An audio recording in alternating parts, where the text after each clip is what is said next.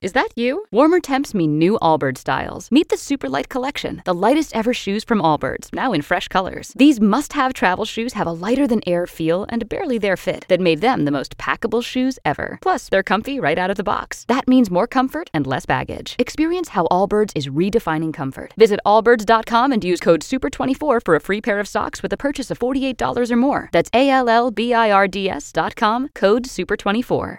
Kmart announces the Freedom Store is closing forever. Millions of dollars in inventory must be sold. Storewide discounts up to 75% off. Every department is on sale. All fine jewelry, fashion apparel, footwear, toys, health and beauty aids, and cosmetics are now on sale in store. Everything must go, nothing held back, selling to the bare walls. Even store fixtures are all for sale. Shop now for best selection only at the Kmart store in Freedom at 1702 Freedom Boulevard. It is business as usual at all other Kmart stores.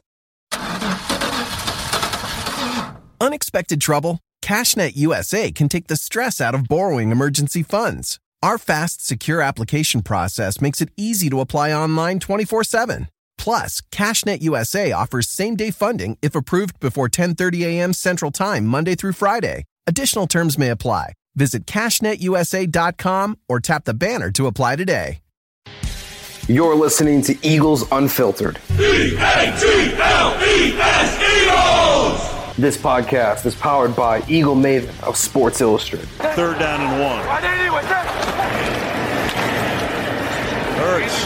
Keeping. First down and a touchdown. Here are your hosts, Ed Kracz and Connor Miles.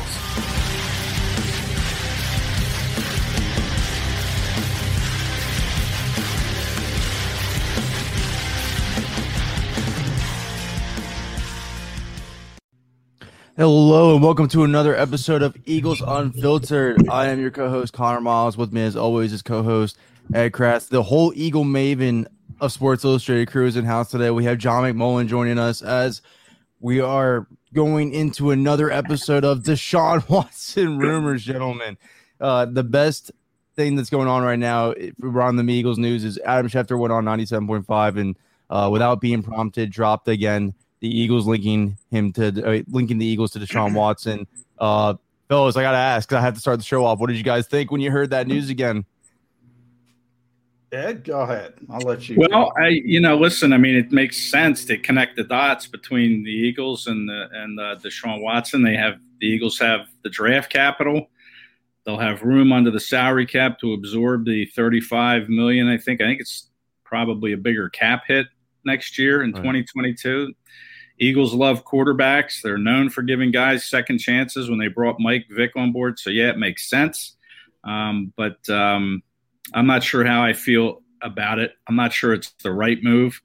Um, SI did a great piece on Deshaun Watson, really a two month investigation into these allegations. Um, and to me, I mean, even if he's uh, free and cleared here, there's it just didn't paint him in a very good light. It almost makes him look like he does have some sexual predator tendencies. I hate to say that. I don't know if they're true or not, but this, certainly this report makes it sound that way. And I'm not sure uh, how Eagles fans would feel about that. I would think that they would um, probably not like that very much if that if those things were true. So I I'm kind of against it. I think that uh, if they're going to get a quarterback, if Jalen Hurts kind of doesn't do what they want in 2022, I think they could use that draft collateral and um, maybe try to move up in the first round, or who knows how the season will go. They may already be a top five picking team in the draft, but I think that's where the answer should come. Uh, is in the draft with that draft collateral. Get a young, controllable quarterback. Um, but again, that's only if Jalen Hurts doesn't live up to what they hope he can be this uh, this fall. Right, Yeah, from my perspective, guys, uh, I mean, this is sort of like uh, one of the worst kept secrets around the NFL. If Deshaun Watson, it's, it's a big if, as Ed mentioned. If the allegations are cleared up, the Eagles are going after Deshaun Watson, period. End of sentence. Um, I know Adam, you know, uh, Adam's the best reporter in the NFL. When he says something, people put credence on it. He didn't say anything new. This has been going around, uh, going around. I had Mike Garafolo on my show about eight weeks ago, and I praised the question. I said, Mike, and from a national perspective, Ed knows this. Nobody's more plugged into the Eagles than Mike Garafolo.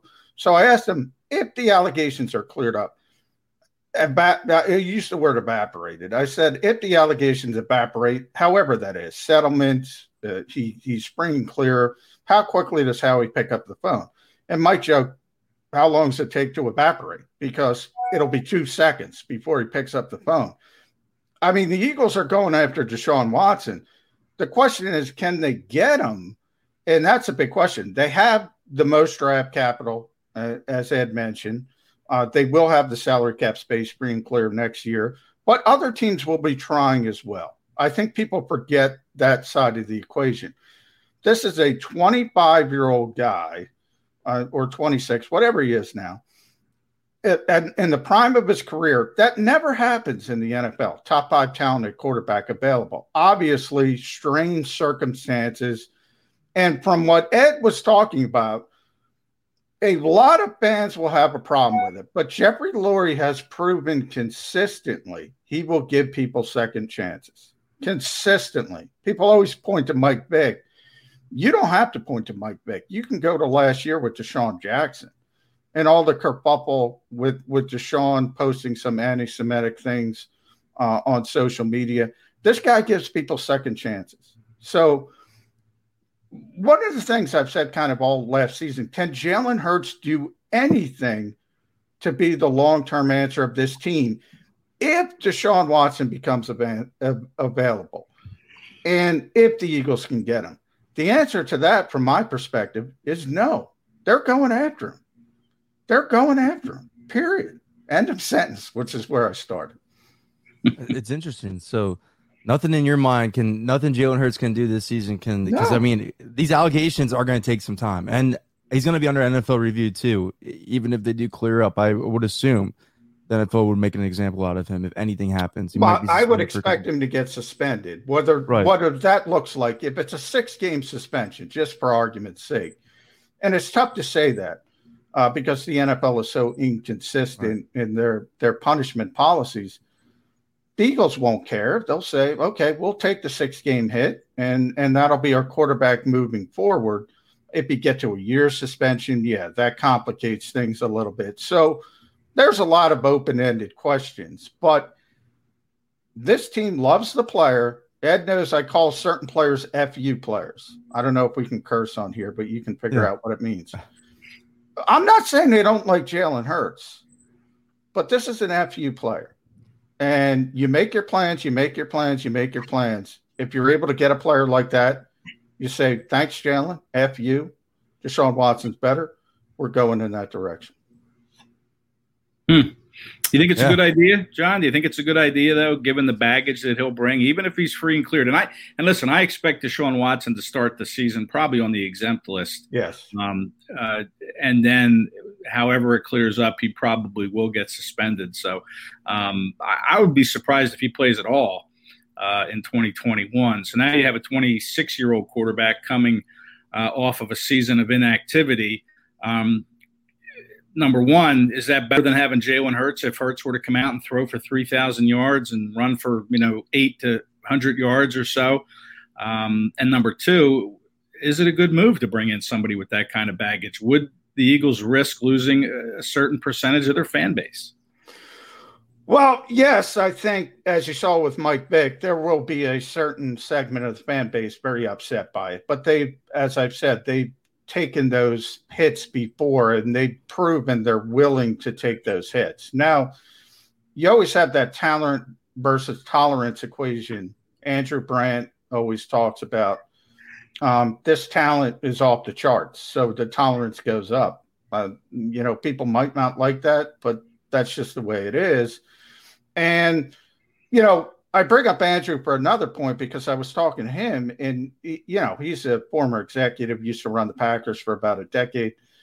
So he he thinks the way the he understands the way the NFL. He brought up the point of, you know, maybe the NFL lets teams know, look, this guy's going to get suspended for six games. In other words, they clarify things behind the scenes before they clarify things for all of us, and mm-hmm. that could open up sort of the bidding war. And as I say with the Eagles, they're in the war. The question is, can they win the bidding? And that's that's the part of it. I think fans assume, look, if you want that player, you're going to get that player. But Deshaun Watson, there might be some crazy, crazy offers. I talked about Washington. What if Washington offers Chase Young and throws that into a package? That changes the whole, you know, sort of mentality. Players, draft picks. People say, well, the Eagles have three draft, three first round draft potential draft choices. Yeah, they do, but they don't have a player like that to offer going the other direction. So you don't know who's going to win this bidding. What I can tell you, they want they love the player. They want the player. And as Adam said, right now, guys, right now, they're a contender with Deshaun Watson. And everybody thinks they're a terrible football team. It is interesting. I mean, I yeah, I, it's hard to ignore that. I, you know, I, I had to pull this perspective of, you know, maybe the Eagles take their time because they have nothing but time on their hands with this situation still unraveling with Deshaun Watson in the legal case. Uh, we don't even know if he's going to play this year, so they have nothing but time to evaluate Jalen Hurts and then make a decision. But uh, if if everything's cleared up and Jalen Hurts proves he can't play as a starting quarterback for this team, yeah, I'm all in. I'm all in with Deshaun Watson. Absolutely. Get like John says, he's a top five caliber quarterback. Uh, I, I, do tend to agree with him too that he would be considered an FU player. Uh, Deshaun Watson, like, it is a once in a lifetime opportunity to acquire a top five quarterback. It, it is just a tough sell. It is just a tough sell because of everything that's going on right now. He has a tendency of, at least it shows like predator traits, like Ed said to begin the beginning of the show. So, uh, we'll see. I mean, but it's interesting to say, like, no matter what, the Eagles are in on this, but so are the Dolphins. The only thing that the Eagles have on the Dolphins is the Dolphins gave them their first round pick. So Washington gets in on it, and you're right. They offer even if it's not Chase Young, they still have like a Montez Sweat to offer. They still have a lot of young cores on that pieces of that team to offer that uh, would appease Houston, especially if they are in on Davis Mills. They could take up Brandon Scherff back in that deal if they're in on Davis Mills like they like they're rumored to be. Uh, so it would be interesting to see what the bidding war looks like because it's going to be more than those three first round picks. Yeah, I think that depends on uh, sort of where we are with the allegations. Uh, a lot of people have speculated – you know, maybe you get Deshaun Watson for pennies on the dollars because of those acquisitions. In other words, the price tag comes down because of all the the the, the hits you're going to take from a public relations standpoint. There's so much uncertainty here. There's so much that that has to be decided. Ed's right. July 27th, I expect that Deshaun Watson will be placed on the commissioner's exempt list or a couple days before whenever the NFL decides to do it. So I, I don't think this is going to be a conversation until next year. Um, and then it's going to pick up. And that's why I say, I, in a lot of ways, I don't think this this whole thing is fair to Jalen Hurts because, man, he's got a really, really small path to prove himself to this team to be the long term starter. I mean, he has to overachieve to a ludicrous degree, both statistically and from a one win loss standpoint. I'm talking 11, 12 wins. Then they might say, you know what? We got something here. Eight wins, which would be overachieving, according to most people. Big statistical year. Eagles are still going to go to Deshaun Watson if they can get him. So, what can Jalen Hurts do? And maybe he gets traded to Houston in, in that deal if yeah. it comes to yeah. that um, and he has that good statistical year. But listen, I I'm on record right now, mid July.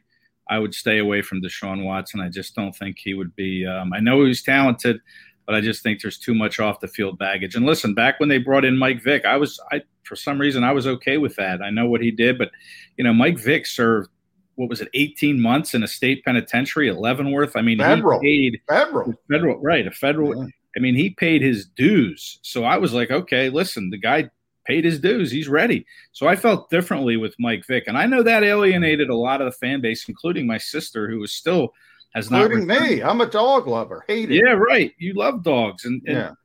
But, you know, listen, talking to Mike Vick, getting to know him in the locker room those few years he was here, I mean, he seemed very contrite. He seemed like he did learn his lesson. Hasn't gotten in any trouble since. But Uh, I just wonder about Deshaun Watson, how he would kind of make things right, even if he's found completely innocent of these charges. It just does not look, you know, like he's, uh, you know, he, you know, he just looks like he has predator tendencies, and I don't think that's a good thing uh, at all. And I would stay away from him, but I get it. Um, you know, top ten talent, all that stuff, but you know, I would just go for another younger quarterback in the draft, one you can control for four years at a relatively decent price, and have him come in and compete like Nick Sirianni wants. Come on in and compete for the quarterback job. That's the way I would go. I'm not sure the Eagles go that way though. Yeah. Well, from my perspective, I'm I'm all I can do is lean on. Remember, this is if he's cleared. If, if the allegations go away. Look, if he's if he's done these things, I mean, a criminal complaint will be opened and it'll go to jail and it won't be an issue. But what I say from the Eagles' perspective is Jeffrey Lurie, and usually I rip him. I'm, I'm going to compliment him here. He's been very consistent when it comes to second chances. You're either for him or you're against him. He has proved every single time he is for them. I don't see why it changes in this instance with a player who's better than the other players that he's given second chances to. It makes a lot of sense. It does make a lot of sense. I think, you know, let's see right now if the quarterback that has come overcame so many odds can be the guy to overcome the odds and be the quarterback, your long term answer in Jalen Hurts. If not, I'm gonna have to say I'm with the Deshaun Watson train then. If everything's cleared up, because I look at this draft class and I know there's going to be some guys that surprise us and then made that there is potential Joe Burrow type leaps in this class. I, I really like Malik Willis a lot, but uh, you got to take the proven thing there in Deshaun Watson. I think this team, uh, this offense, with being how young it is, with DeVonta Smith really in, coming in your one number one wide receiver, they would, would benefit so much from having a quarterback like Deshaun Watson. Uh, but if I'm Houston, I'm thinking, you know, my starting point for this this trade negotiation is the Carson Wentz trade. If he can play like the worst quarterback in the NFL last year and still net the Eagles what he ended up uh, getting them in compensation wise, uh, the off the field stuff, so be it. But Deshaun Watson has never played like that. So we need to start that conversation at a first and a third and, and no less. Eagles will definitely meet that for sure. Uh, but, uh, you know, Howie has been shown to try to win negotiations before. I know you. I know he loves the player, but if uh, Washington and Miami are in there, we'll see. They have a lot of young assets to give up as well. Miami can move Xavier Howard if needed. He's still a young corner. Uh, oh yeah, there's so many teams. Denver would be in the conversation. Carolina, well. yes. Carolina badly wanted Deshaun Watson before everything blew up. I mean, they're not married to Sam Darnold. Uh, they're going to take a look at him and yeah, that was a flyer move, move. quickly. Yeah, there are so many teams that are going to be involved in this when it comes. You're going to have teams where uh, that have have had bad seasons and say, okay, we got to go in a different direction and they're going to be involved. It it's going to be a bidding war when it happens. And and I do think it's going to happen because worst case scenario here, suspension, 6 games, maybe worst case scenario, one full season. From a criminal perspective, look, nothing's moving in that direction. So this is completely a civil uh, suit, civil allegations. He's going to play again. It's a matter of where. John, I'm glad we had you on today too because uh, you were the first to report on this Dallas Goedert potential extension. Uh, what do you think this is going to happen? Uh, the Eagles are working on an extension. By the way, Dallas himself uh, confirmed that. So, I mean, that was a little bit pretty yeah, he did, proportion. Yeah. But um, the Eagles want to get an extension done. The thing with Dallas Goedert, what complicates it is look, he's going to be the tight end one this year. He's going to be the guy. And the Eagles expect him to have a big year. If he wants to bet on himself and, you know, he stays healthy and he's on the field for 17 games now, he's going to have some big numbers. And he's, remember, contracts are always about timing and circumstance. Dallas Goedert has a big year, bets on himself. He's going to be the highest paid tight end in the NFL. He's going to get more money than George Kittle. I'm not saying he's a better player, but that's just how contracts work in right. this league. Um, so the Eagles would let like to get him done at a more team friendly, cost effective uh, extension. Um, can they get it done? Kind of you know, the ball's in Dallas's court. There's no question the Eagles, we know the Eagles' history. They identify players they want, they want to extend them early to get sort of a, a, a discount. If I was Dallas Goedert, I would look at the two contracts signed by New England and say, that's my floor. I'm not taking less than that. And then if I want to bet on myself, he could cash in. So if the player, it's kind of up to the player. The Eagles want to get it done. Uh, yeah, I would I would assume the Eagles would want to get it done immediately right now, before that happens and this season happens and he exceeds his market value that he is whatever they're negotiating right now. Uh, that's why I would feel like this is before the season extension that gets done if if Dallas decides to agree to that. But yeah, I I, I don't think that's crazy at all. You know, I, I, saw people being like, "Whoa, like I don't think he's gonna get to be the highest paid tight end." I, I absolutely think that. That's how inflation works with these contracts. I think if he was to hit the open market, he would be the highest paid tight end. And the Eagles are have to pay him that this offseason, no matter what, because uh, I do expect a big season from Dallas Goedert. Look at what Mo Alie-Cox, you know, Hunter Henry, those guys were in Nick Sirianni and Shane Steichen systems and exceeded uh, really, I think their talent levels at, at times. I, I think Dallas Goedert's just gonna have a huge year. Uh, so there's no. I if I'm the Eagles, I get this done immediately. I would hope to get it done immediately, but uh, they still have another tight end situation to resolve too. Because if that extension gets done, uh, while Ertz is still in town, that's I, I, I vision that being a problem, or at least some kind of stir up in the in the locker room. You you would think. I mean, you know, well, I don't think begging... they can get an extension done until they do something with yeah, Zach Ertz. Agreed. They don't have the money um, to do it. Yeah, they don't have the money. They have a little less than five million. Uh, you still have to factor Landon Dickerson in there as well. Uh, yep. So they have to make a move uh, with Zach Ertz at some point. We are where we are on the calendar. What is the date? I don't even know. July 15. Yeah. Um, at this point, you've gone this long. If you're Howie Roseman, you might as well take it into camp and hope for an injury. And that creates desperation. Um, maybe with a contender who thinks they're a piece or two away. I don't know. I, I think exactly they've done, doing. yeah, I think they've done Zach dirty a little bit, to be honest. Yeah. I agree. I absolutely agree. But I mean, that's exactly what they're doing. They're dragging it out until there's a there's an offer worth taking. That's exactly right. exactly right. They've gone this far with him. I mean, why would you just cut him now before camp? I mean, they'll go to camp. Probably Zach won't show up get his fine 40 50,000 I think it's $50,000 per day for what he misses but you know they could probably work around that kind of a you know come to some kind of a deal with Ertz on that yeah um, complicated by that Ed real quick the new yeah. CBA changes you can't waive bonds. so Zach will get bond $40,000 a day but again this is why I like talking I think it was uh, Randy Mueller who was the ex GM of the Dolphins and the Saints.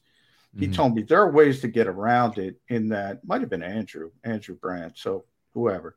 But there are ways to get around it. You could have them report and not put them on the field. In other words, you know, wink, wink, Zach shows up. You're not going to get fined, but we're not going to have you practice. Stay in a hotel room, stay in your house, whatever, and get around it that way. You know, GMs tend to be innovative with those types of things, but you can't wait. Back in the old days, you could say, We're going to find a guy, we're going to find a guy, we're going to find a guy throughout training camp.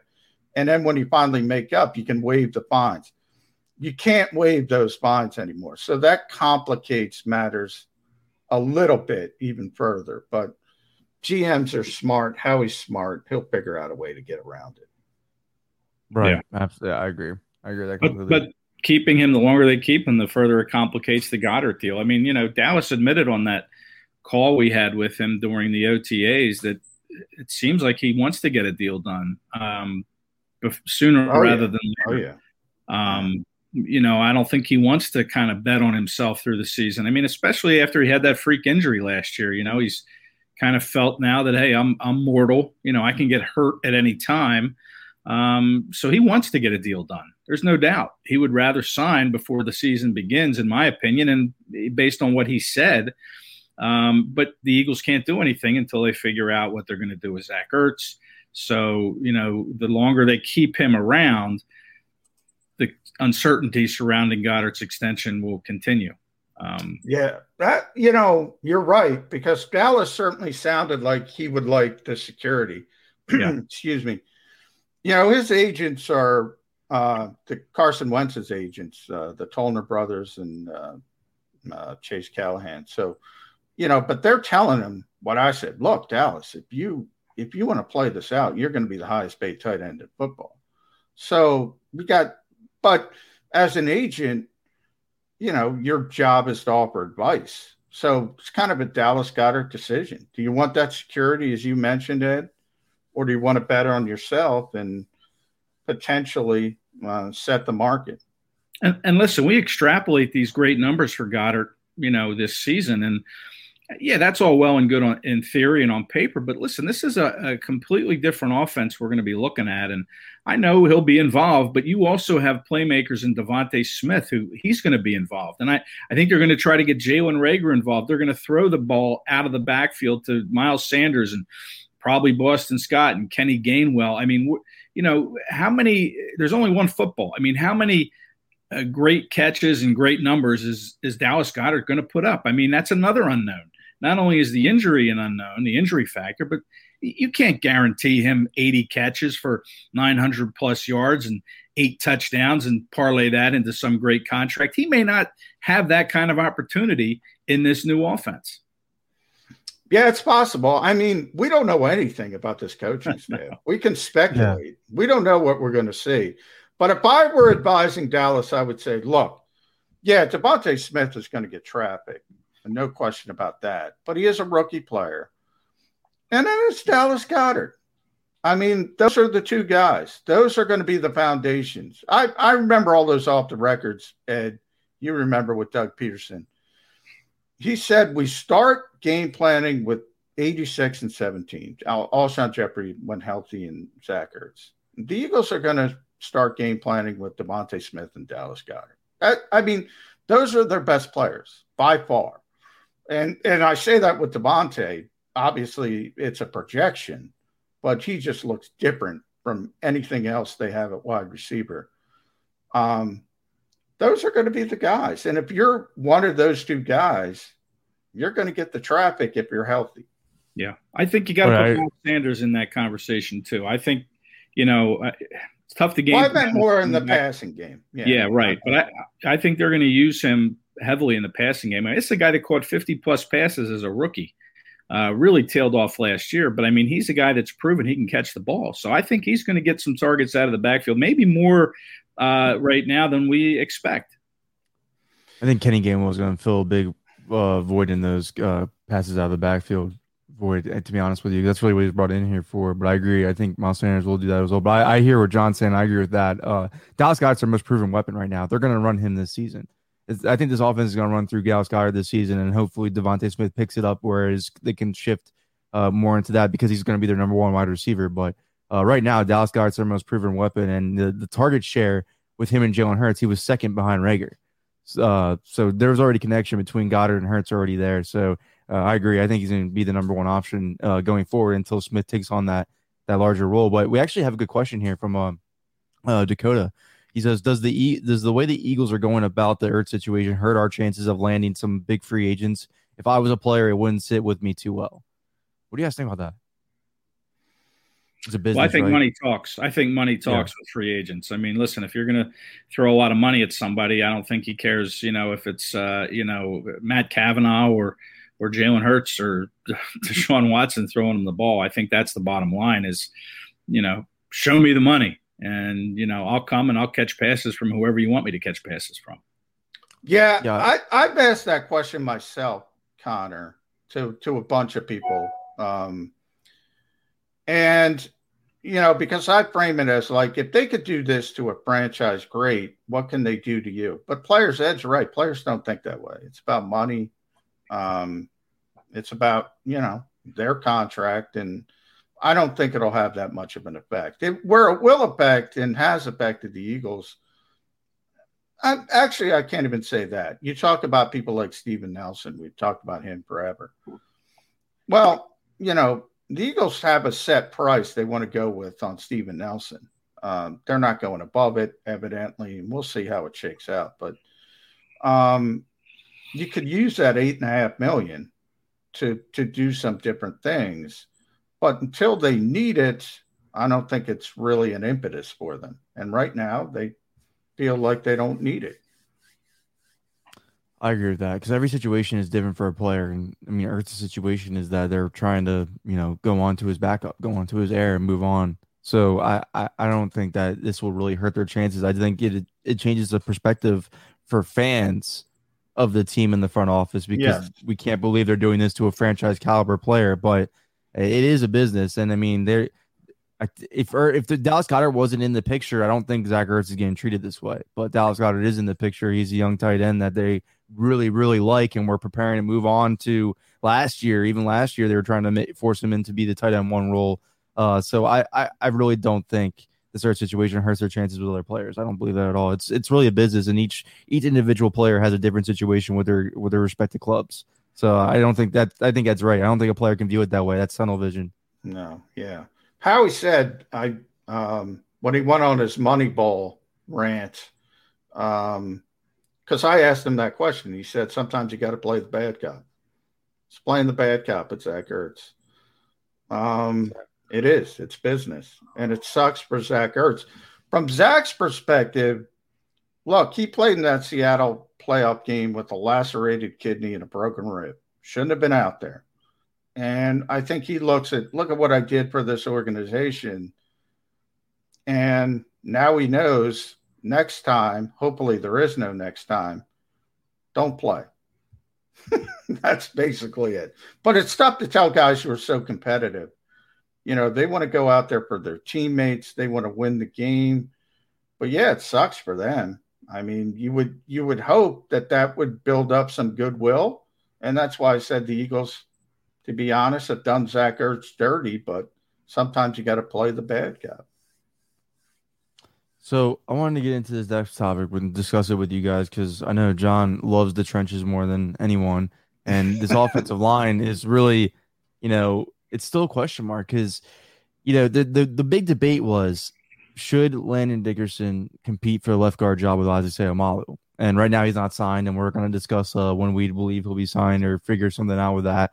Uh, but other than that, we're for, I think we do forget a player, and I, he is starting to get mentioned this this last couple days. Is Nate Herbig? You know, Nate Herbig came on last year and came on strong, and he looks like he has a future role for this team as a starter. He may replace Brandon Brooks when it is time for Brandon Brooks to leave the Philadelphia Eagles, but he showed he could play left guard too.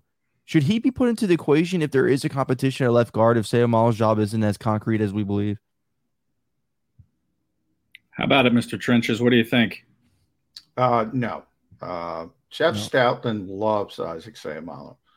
Uh, honestly, from the Eagles' perspective, I think they think he's one of the most underrated players on the team. Uh, they think he's really, really good. And ultimately, to me, you have two, you know, Jason uh, Kelce. Uh, by the way, is Travis Kelce? uh, is he trolling us all? Did you guys see that? He said, so he he clarified it with uh, Tyreek Hill, he said, "I I go by both." Yeah. So uh, I I think he is trolling. I think he is trolling as well. So I'm I'm going to keep calling. Corrected us by now. Yeah, I'm going to keep calling Jason Kelce, Jason Kelce. but um, he's going to retire at some point. And obviously, I think this is Brandon Brooks is unfortunately his last year in Philadelphia, most likely. Yeah. Um, so ultimately, those are the two positions you're going to re- be replacing in the short term. Remember, I compare Isaac not as a player, but remember when the Eagles drafted Lane Johnson, the original plan was we're going to start him at right tackle and then we're going to kick him over the left tackle when Jason Peters retires. Never happened. Jason kept playing and playing and playing and playing. And Jeff Stoutland showed up one year ahead. I forget what year. I'm not moving Lane Johnson, period. He's so good at right tackle. Kind of get that same feeling when Isaac Seumalo. At first, they said he's the heir apparent at center. That's his most natural position. Now they think he's a really good left guard, and they're not going to move him, and he's going to play left guard. And then Landon Dickerson. Uh, remember, guys, he's not healthy. He's not. He's not ready. Right. He, he tore his ACL. He said So Landon Dickerson to me is about 2022, and he's going to be the starter at either center if Jason retires or right guard if Jason's playing and Brandon Brooks is gone. And then Nate will be in the conversation if you need two of those. If you got to replace them both, Kelce and Brooks, I think Nate would be in the conversation to play right guard, probably with Jack Driscoll. And who knows, they might draft somebody else. But Nate played really well last season really yeah. well. See, I, I wonder if they would put Herbig at center even as yeah, he can play center uh, and keep Dickerson at least early in his career at guard because it's easier on the knees apparently, um, and just leave him at guard.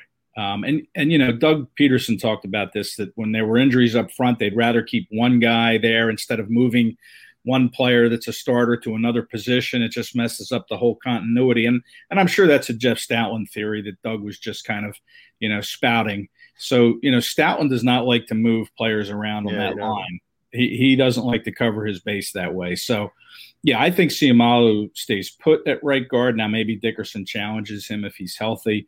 Um, but I think, like John said, he's very underrated. That's kind of how everybody on the team and in that room feels about Isaac Seumalo. They think he's a very good player. He may not get the acclaim nationally or even locally that he, he deserves.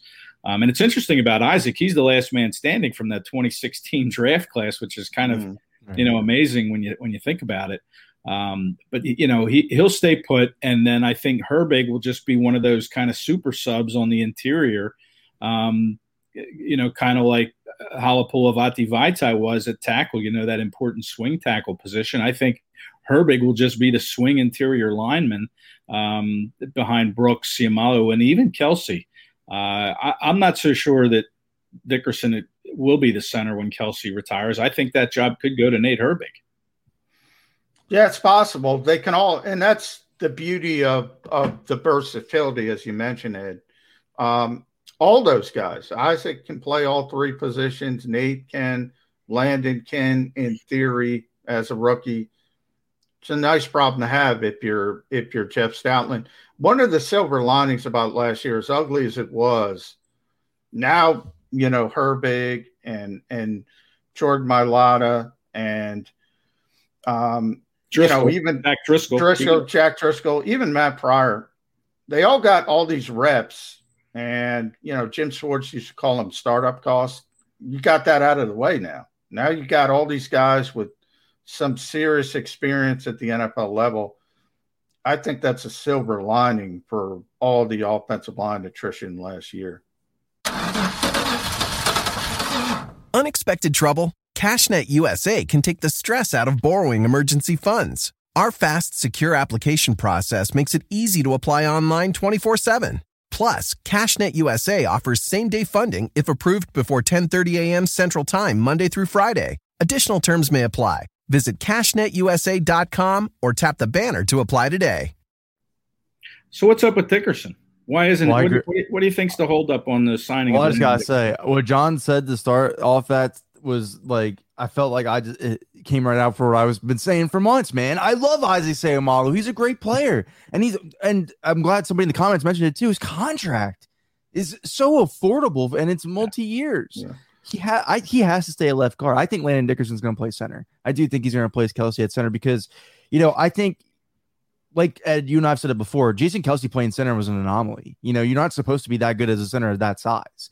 Uh, I do think when it, and it was thought of like John mentioned, which was a great comparison when he when they brought in Isaac Seumalo, they announced him as a center when he was drafted when he was picked. Uh, it was always thought of that he was going to be the heir apparent, and then he settled in left guard.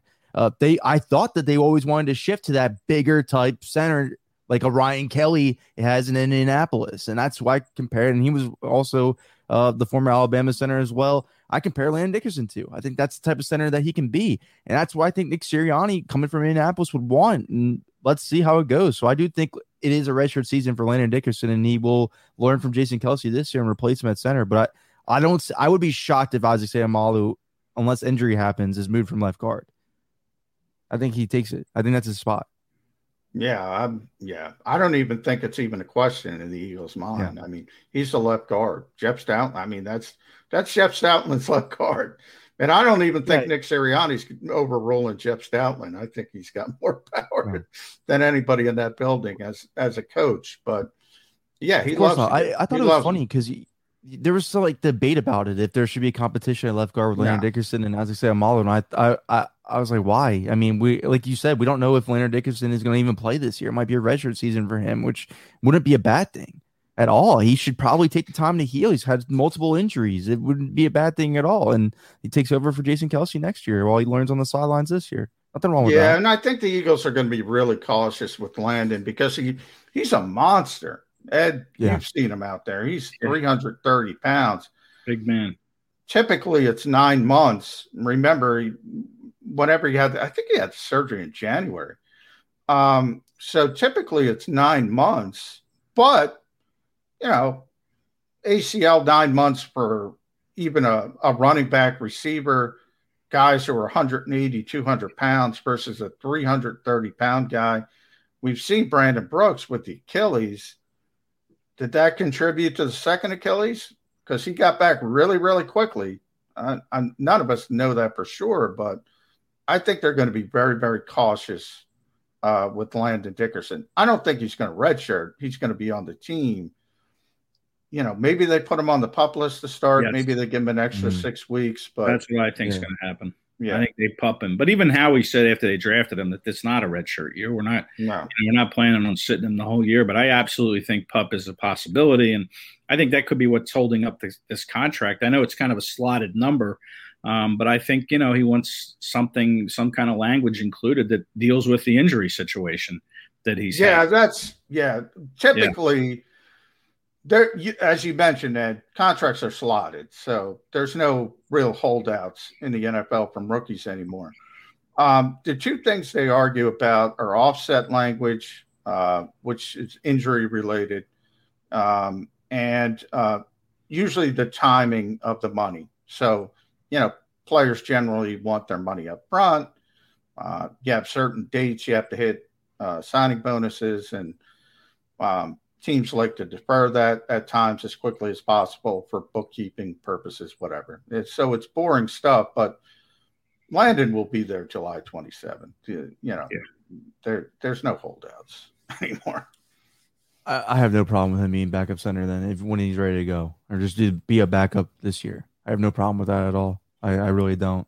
Um, let's move on though, because I know we have the film position reviews that we're doing. I mean, excuse me, the position reviews we're doing for SI, and uh, linebackers was just done, and I thought this would be a great topic to get into because you know Alex Singleton's becoming a fan favorite among the Eagles fans, and you know he's really taken a unheralded type leadership role. I mean, he was front and center for the media every week in and week out for press conferences. It seemed like. Uh, what does he have to do really this year to earn a long? Does he? To me, he has to repeat what he did last year if he wants to become a starter for this football team going forward. Am I wrong? Does he need to do more? What do you guys think? John, you wrote the series on the linebackers. You know, you kind of take it away, examined the uh, whole position, and you know, Eric Wilson obviously is a big factor in there. But you know, what do you what do you think about that? Do you think Singleton uh, has to go out and prove himself all over again here? Yeah, he does. You know, I feel bad for Alex in a, in a way because you know we all know his story. You know, undrafted free agent. I thought it was interesting. He hooked on, I think, with Seattle, and and if you mm-hmm. think about Pete Carroll he was in New England with with Belichick for a while. He was with Minnesota with Zimmer for a while. Then he goes to CFL, becomes a star. I mean, the best defensive player in that league.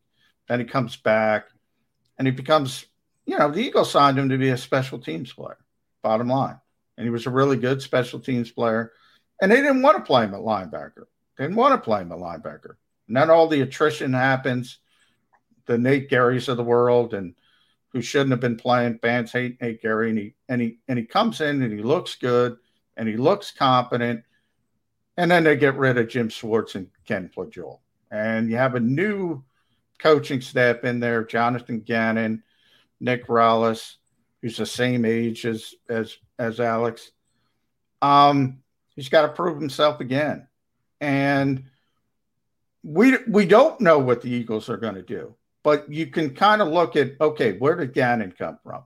It's Mike Zimmer, essentially. Uh, where did Rallis come from? Mike Zimmer. you look at, you know, what do they have at linebacker? It's Anthony Barr and Eric Kendricks and Eric Wilson. They want very athletic linebackers. You go to Indianapolis with Gannon, Darius Leonard. They want very athletic linebackers. In a lot of ways, I think this position might be the most interesting in the whole summer because of this. I, I find myself defaulting to, well, if Schwartz was here. You know, Wilson and Singleton are going to be the guys. They're going to be the two linebackers. I think everything's open up with this group. Davion Taylor is by far the most athletic linebacker the Eagles have. I mean, it's not even close. Can he play? I have no stinking idea. He's so raw. I don't know, but can he get on the field? What are they going to do? I thought one of the most interesting draft picks, maybe the most interesting one, is Jacoby Stevens.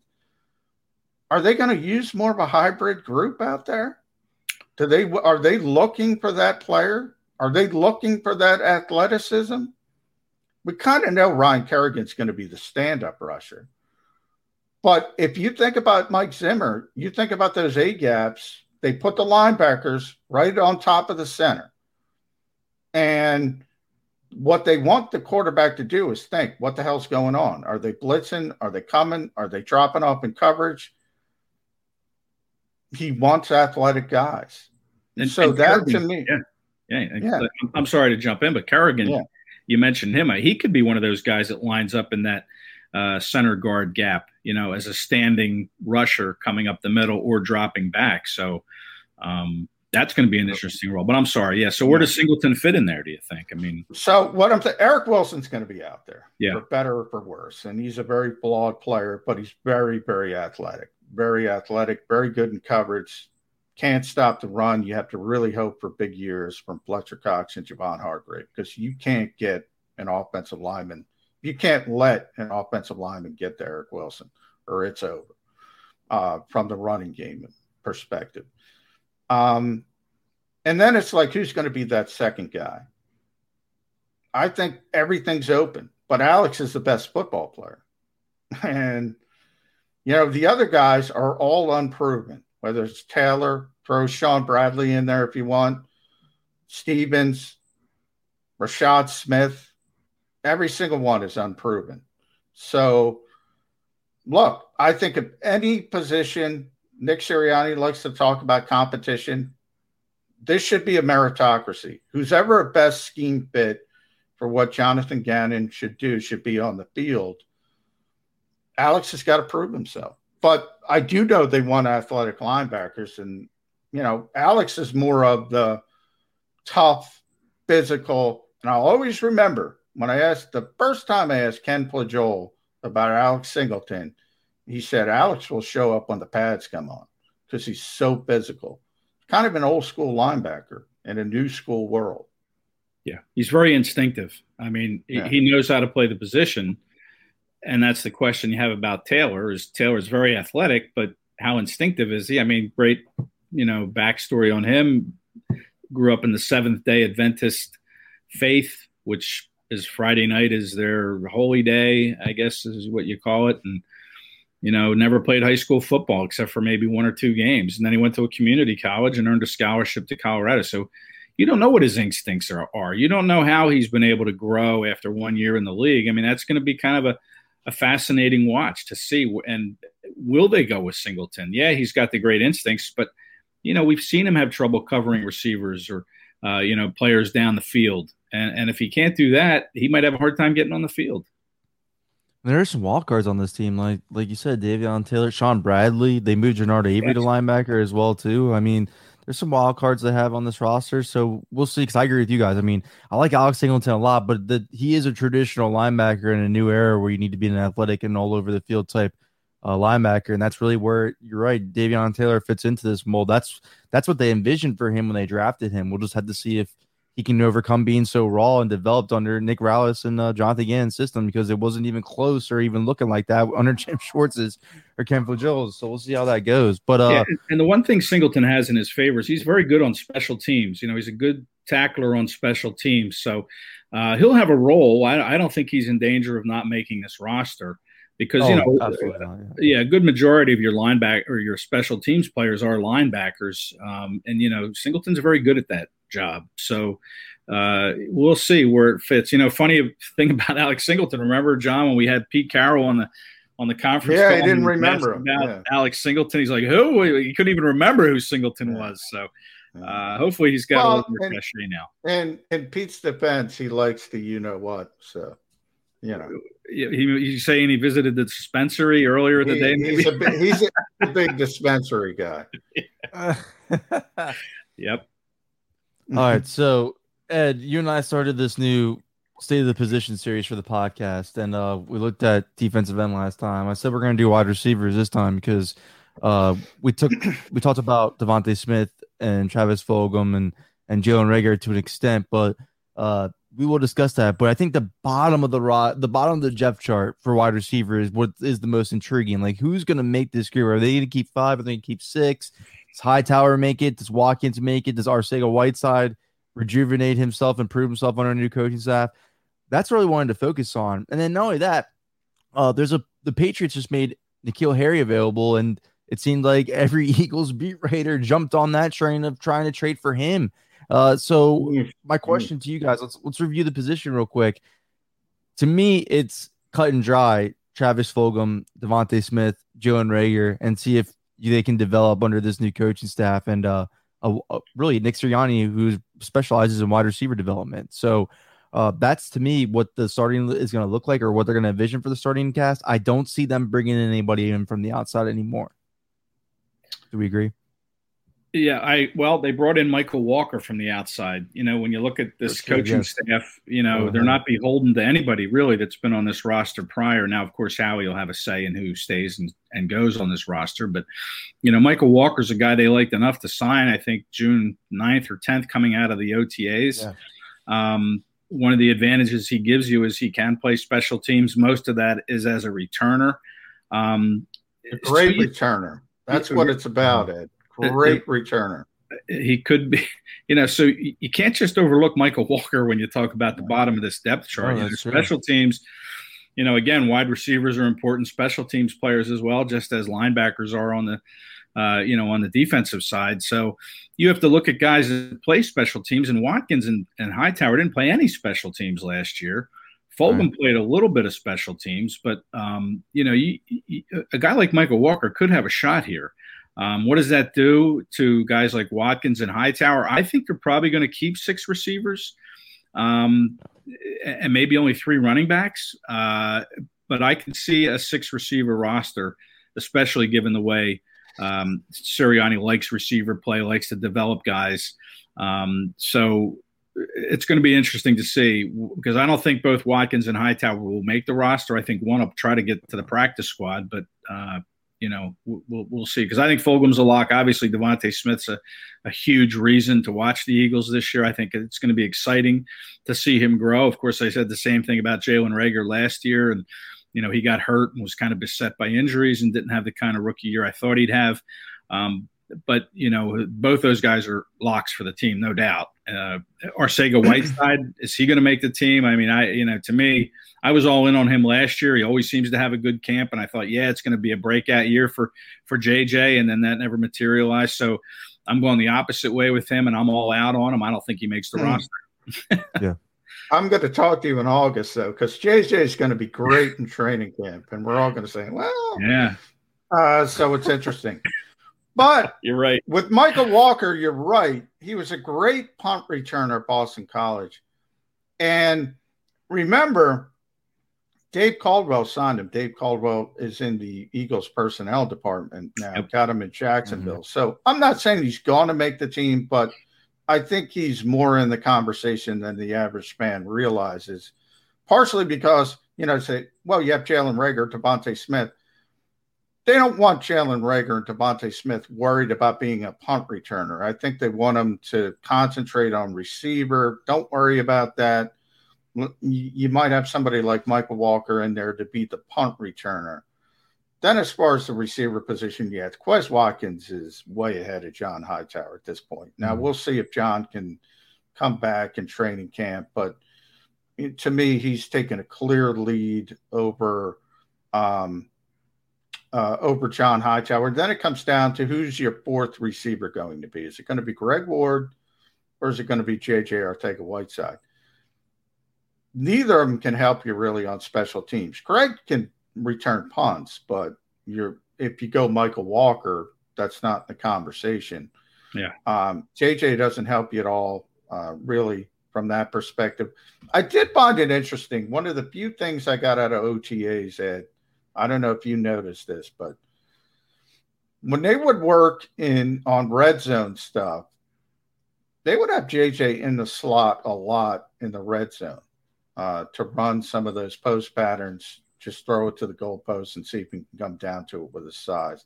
So I do think they're thinking about ways to utilize him, and maybe he's got more of a chance than some people think.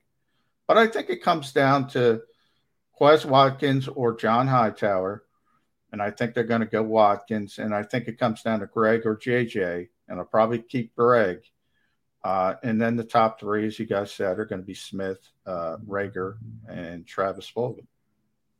Yeah, I agree with that. I agree with that completely. I think Ward makes it over JJ Whiteside, but I do think that it is interesting because that was the conversation was that moving him to the slot um, may be able to help him out a little bit, especially in terms of dealing with press coverage because uh, yeah. he's not been able to handle press coverage at all since entering the league. So we'll see if JJ Arcega Whiteside improves with uh well, I mean the preseason's going to tell it. He's going to be playing a lot of slot in the preseason, I would imagine. I so get killed for this, but I'd keep JJ. I love Greg Ward, great guy, but you got to get better. It's not an insult to him. Great the guy. Is, if, you get, if you get rid of JJ, who's your backup X to your unproven X? Well, Nick claims everybody can play every position. Yeah, which I don't. Yeah, buy. which I mean, yeah, that. Uh, and Reagor you know, talked a lot about playing in the slot, right? I mean, when we had Reagor, yeah. he talked about getting a lot of reps in the slot. So right. yeah, I think I think Ward could be, you know, an endangered species. I, I kind of agree with that. I mean, you know, he's the leader of the room. He's a great. Uh, he's got great chemistry with uh, Jalen Hurts. Um, you wonder if that factors into anything. It certainly didn't when they decided to trade Jordan Matthews, who was Carson right. Wentz's best friend. So you don't know if that will factor into any decision. But I agree. I mean, they do have to get better. But is JJ better than Ward in the slot? I don't know. Well, no, I mean, if Greg if Greg beats out JJ, great. But I'm saying you have to get better. I mean, you have to get better. We know what Greg Ward can do, and Greg Ward is going to work hard. He's going to catch the football. He's going to make some big plays. He's going to be in the right place at the right time, but you got to get better from an athleticism standpoint, an explosion standpoint. The point is, it's actually a bit of a disappointment if you can't get somebody better. I guess is what I'm trying to say than Greg Ward. Gotcha. Yeah, I, I understand what you're saying that completely. Uh, also, I mean, it, it's funny because Greg Ward follows the pattern that Alex Singleton has to follow with this team. If you haven't proven yourself as a starter, you have to reprove yeah. yourself as a new coaching staff. So Greg Ward has to earn his his his roster spot to this coaching staff as well. So, uh, it, I mean, I know that's crazy because I mean, Greg Ward has been like their most reliable receiver these last couple years, but it's just the truth. Everybody has to come in and prove themselves to this new staff because they're only invested in the really the 2021 draft classes who they handpicked Everybody else is working to earn their their keep with this new. But remember, new Howie's invested. Howie's True, yeah, invested yeah. in the old. Can't forget Howie. Yeah, yeah, I know. Yeah. Howie, Howie's always on top of it. yeah. Can't forget that. Yeah, but it is true. A lot of people have to prove themselves to this new staff, uh, and Greg Ward is one of them. So uh, his roster slot is not guaranteed at all. But yeah. we also, you know, who's in charge of the fifty-three? Nick Sirianni mm-hmm. might not know, but I know. Who's well, in charge of the game day roster? Nick Sirianni might not know, but I know. Howie Roseman might say, you know what? We're keeping JJ because I drafted him in the second round. Yeah, exactly. Yeah. And, uh, you know, he might say the same thing with Davion Taylor versus uh, Alex Singleton. Look, we're keeping uh, Taylor, not at the expense of Singleton, but we're keeping Taylor because I drafted him in the third round for crying out loud. Yeah. Exactly. Well, yeah, that's that's a and that's why Davion Taylor makes the team this year when he might even deserve to. Because we yeah, don't know if he's going to play. By the yeah. way, Howie's not alone in that. I, everybody, every GM in this league wants yeah, their like premium draft picks to succeed, and they get the benefit of the doubt. That's just the way it is. Uh, and at some point, you pull the plug. We'll see if that it's that point with JJ, especially this but I wouldn't. You know, people act like he's not relevant. I wouldn't go that far with JJ. I think Okay. I'll talk again in August, John. We'll see how. Uh, Oh, it's you know- going to be great in August. We know that. Well, there's another finer point to it is I don't eh, you know, this is obvious speculation is Nick Sirianni specializes in the wide receiver position. That's where he originated from wide receivers coach and he was a really good wide receivers coach at that. I don't I don't necessarily know if Doug Pederson knew how to develop younger receivers because there's no track record that proves so. Uh, besides Travis Fulgham's little s- couple stretch of of dominance really there isn't really as strong. And Nelson Agholor's maybe one season in the slot where he played well with the Super Bowl season. Not long term success with younger receivers. Now, it's interesting. You get Nick Sirianni on board, who you saw that video with DeVonta Smith. I mean, he goes fine comb over the little technician stuff. Whereas I don't know, I don't know personally if Doug Pederson was up to that standard with his wide receivers because it seemed like to me he's a players coach. He trusts his players to play to their capabilities, and that's it.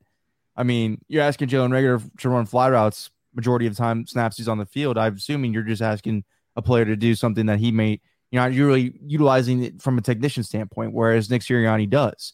That's what JJ Arcega Whiteside needs, to be honest with you. That's what Jalen Reagor needs, to be honest with you. A guy that will go over a technician standpoint and coach them snap by snap instead of just trusting them and being a player's coach and letting them do their own thing. So, Well, we I'll tell could you see what- a different Arcega Whiteside. I'll tell you why I think that's a little bit unfair.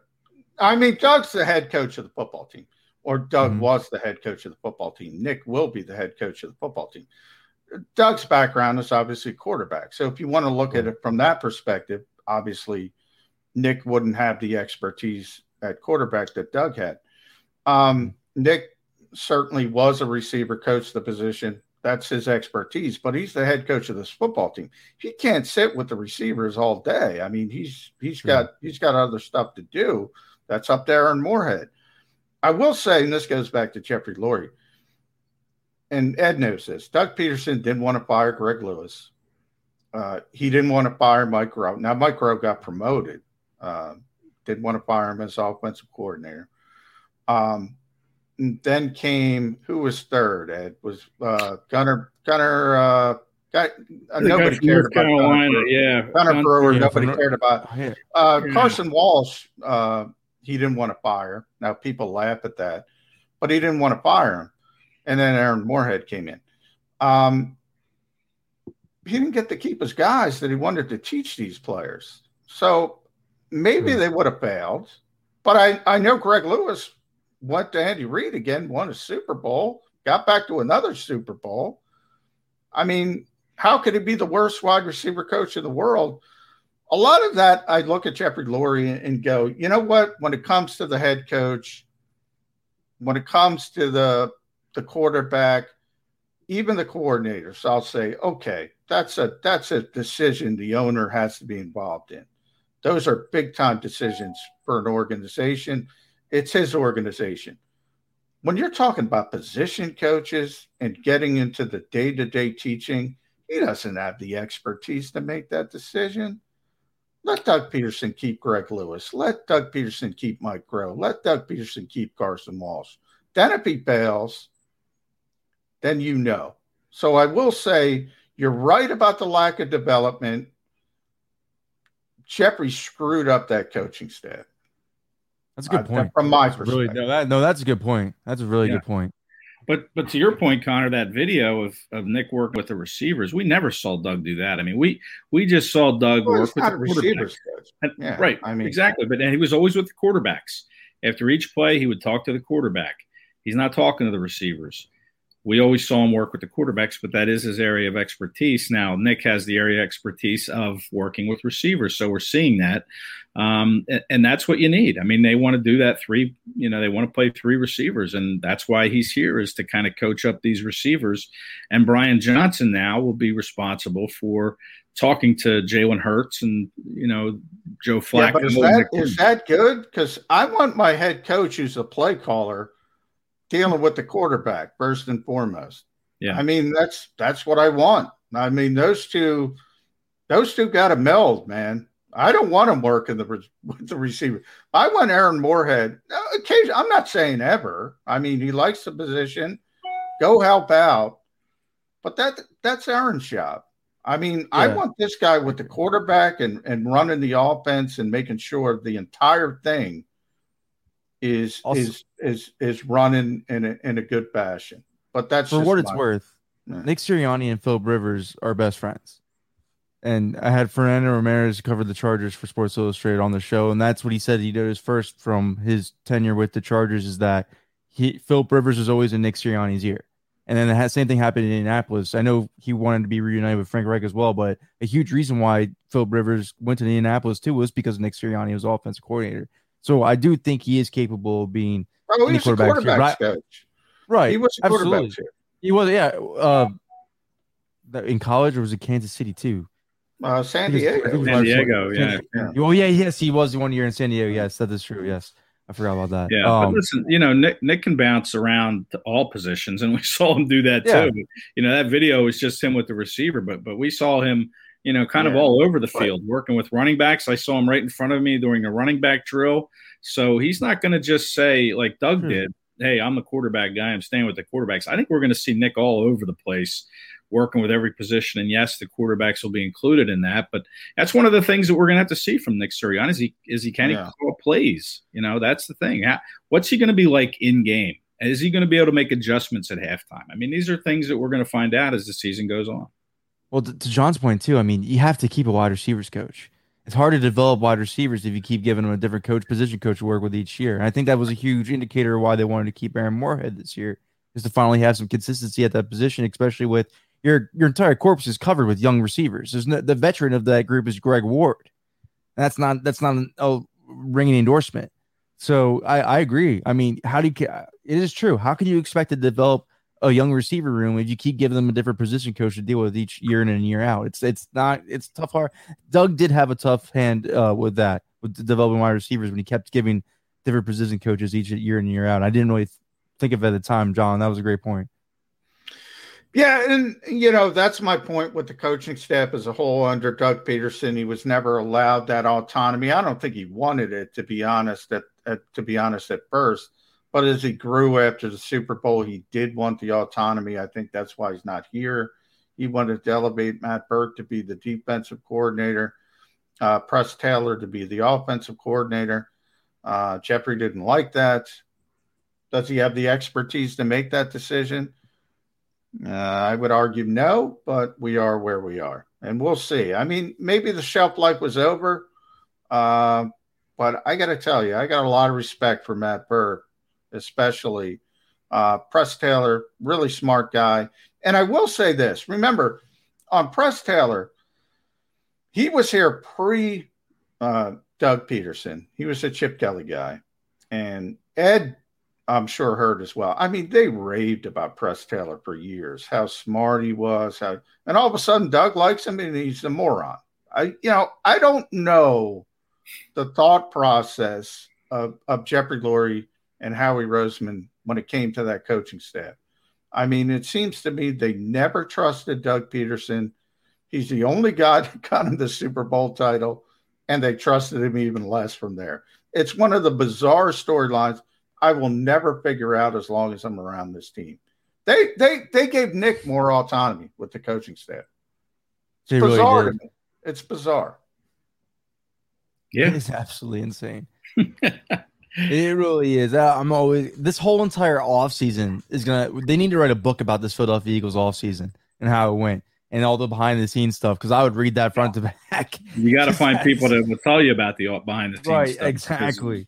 You know, you got to get to the bottom of it and that's that's not easy to do. All right, John, we gotta plug in your sh- we gotta plug in everything you do with the Birds 365. That's a great show. Uh, could you let our viewers know what you're doing with that and uh, everything's going on with that and when you're airing and all that stuff?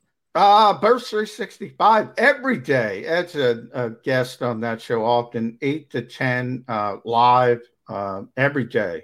Uh, and and then you can watch it on demand anytime on YouTube. Jakib Media Channel. It's J A K I B. Billy Boyce. Um, yeah, we've had some big time guests. It's yeah. you know I just talked about some of the GMs. Mike Tannenbaum was good enough to come on. Randy Mueller, Andrew Brandt, uh, Ed Kracz, just football geniuses, Connor Miles. It's a great show. It really is a great show. You really, you know, if you can't check it live, I mean, like John said, you can access it uh, wherever you get your uh, podcasts, right, John? I mean, it's a, uh, it's really a, a it, it is just what it is. Birds 365, man. It's talking Eagles and great guests. Uh, so you should check it out. And of course, you know, we all, all three of us uh, at eaglemaven.com. You can find us there too. Especially right now, we're doing the position reviews. Yes. Yeah. John's been grinding them out. Ed's been grinding them out. Go over to si.com slash NFL slash Eagles for all the camp is here. What is today? Thursday. We are less than two weeks away from the first practice of training camp. Yeah. Which will be Wednesday, July 28th, I yeah. believe. That's right. 10 a.m., right? Where media's no, allowed. That's tentative. Tentative, Ed. Tentatively tentative. Yeah. I know we have to get tested every two weeks. So I guess we'll be tested on July 28th and then every two weeks after that, right? So I got tested every day at training camp last year. It was brutal. When everybody else had the day off, I had to drive in there to get tested. Yeah. It was well, you, yeah, well, you were the rep, man. You were the uh, you were our, our eyes and ears every day at practice. Yeah, poor Zach Berman was the other one who had to get tested every day. So at the beginning of camp, real quick story. I know we got to go we had an alt day, and Jack and I are like, "Oh, great! We don't got to come in here to get you know poked our brains." Uh, and and and poor Zach went down the shore, and I'm like, uh, one of the Eagles PR people contacted me and said, "Yeah, you guys got to come in and get tested." And I texted Zach and I said, "Zach, we got to go get tested." And he's like, "Man, I'm down the shore. Oh, it's terrible." he had to drive all the way from the shore to get tested, which takes two minutes and then drive back down the shore. Oh, ah. oh man, brutal. that's brutal. That's, yeah. that's a good way to end the show. I like that real quick. That's how serious the Eagles took COVID testing. So you all everybody. I mean, it wasn't just them. You had yeah, it's NFL protocol, right? Yeah. But all right, guys, thanks for tuning in. We'll, oops, sorry, Siri went off on my Apple Watch. But thank you guys for tuning in. Real quick, we'll be back very soon. Eagles on Filter, wherever you get podcasts. Follow the show on Twitch, YouTube, and then on anywhere you get your podcast. Fred, myself, and John, thank you all for tuning in. Thanks, everybody. Thank you for listening to Bleav. You can show support to your host by subscribing to the show and giving us a five star rating on your preferred platform. Check us out at Bleav.com and search for B L E A V on YouTube. You know, when you're listening to a true crime story that has an unbelievable plot twist that makes you stop in your tracks? That's what our podcast, People Are the Worst, brings you with each episode. I'm Rachel. And I'm Rebecca. We're identical twins who love true crime cases that make you say, didn't see that coming, and we hate the people responsible for them. Listen to People Are the Worst now on Apple, Spotify, or wherever you get your podcasts.